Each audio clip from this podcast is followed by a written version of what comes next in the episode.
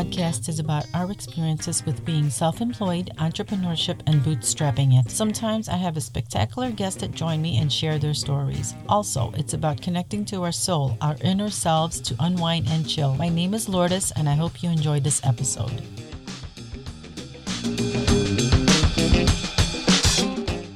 Hi, in today's episode, I'm going to talk about your online presence and websites. Do you have a website? Do you think you need a website? If you don't have a website, do you rely on Facebook page for your online presence? I really don't understand why people only use Facebook as their business page. They have no website. Come on, really? Do you really think that everybody uses or has a Facebook account? Well, they don't. So you're kind of missing out on reaching some customers or potential customers that you can have because they're not on Facebook. I know so many people that don't even like that platform. They don't like Facebook. Maybe it's a small group of people, but just so you know, not everyone has a Facebook account. If you truly want to reach potential clients or customers worldwide, in my honest opinion, I believe having a website is the key. When you only have a Facebook page for your business, you are essentially agreeing to their terms and conditions. So with Facebook, you somehow violated some type of rule or something of that sort. They have to have a reason that they feel is right for them. They can potentially shut you down. They will take off your Facebook page, maybe perhaps delete your account. Is this something that you want to have someone control over your Facebook business page? Essentially, Facebook sort of owns that content on your Facebook page. They own the land, they own the real estate, so you got to abide by their rules. So, if somehow something happened between you and Facebook's terms and conditions or algorithm, I don't know, what will you do with your customer base? They are living in that land. They are living in the Facebook platform. That's their real estate. So think about that for a moment. All right, so remember, these big tech giants on social media, like Facebook, Twitter, are just a small example of them sort of owning your content because you are using their platform. And of course, you can still have your Facebook page, just don't put all your eggs in one basket. I really suggest to have your own website, and here's why. If you have your own website that you are hosting, guess what? That is yours. As long as you're paying for your own hosting, you have better control for your own content. You own all the information. You own the land, the real estate, your online business on that. And there are many CMS to choose from. Uh, CMS stands for Content Management System. Perhaps you have heard of Wix, Squarespace, Joomla, Shopify, WooCommerce, Drupal, or WordPress. These are just a few examples of using content management systems to build your website. WordPress is a pretty popular CMS. I believe about 33% the last time I checked, I think sometime last year or so. About 33% of websites out there were built with WordPress. So then you might just take a look at different types of CMS on YouTube, see which one is easy for you to learn, or hire someone to help you build your website. Because we are bootstrapping it, you may want to start with a free version of uh, creating a website. There are free versions of WordPress or Wix. Those are the only two that come to mind right now.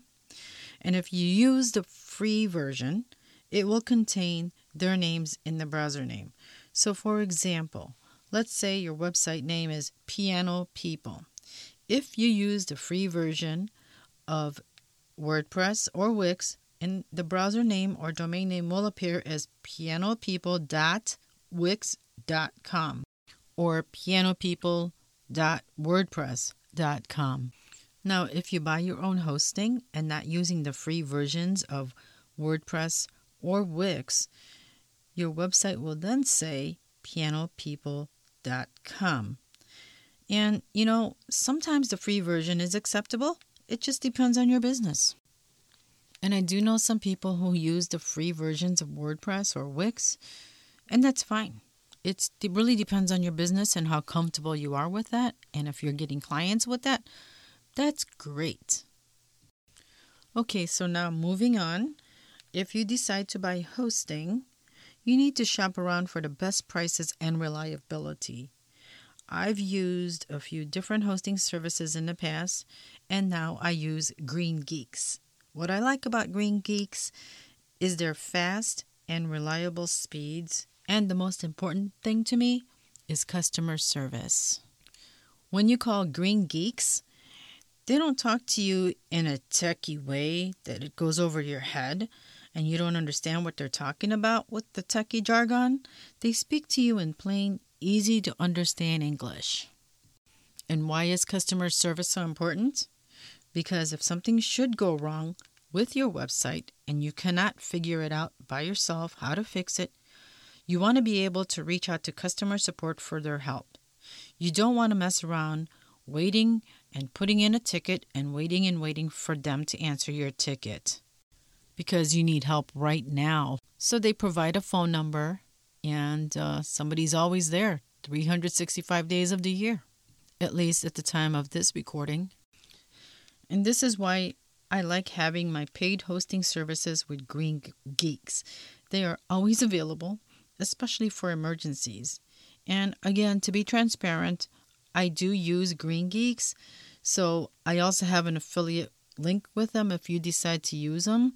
It'll be in the show notes. And I'm not getting paid just because I mentioned their name in this podcast. It's really because I like using GreenGeeks. So, to have your own website, the other thing you probably would need is a domain name. So, the domain name for my example again was Piano People. So, you have to look at a place to buy your domain name like GoDaddy or Namecheap and type in Piano People and see if it's available. And in the past, I've purchased my domain names from HostGator, Namecheap, and GoDaddy. Those are the only three I can think of right now, but there are lots and lots of places you can buy your domain name. Okay, so then let's pretend you bought your domain name from Namecheap and you have hosting with GreenGeeks. What you will need to do is point your domain name to your hosting services such as GreenGeeks. And so, what you have to do is log into your Namecheap account, look for the domain name, log into your GreenGeeks, let's pretend that's where you bought it from, um, and look for the DNS servers, and then copy that information and put it into Namecheap where you bought your domain name so that it's pointed to your hosting service.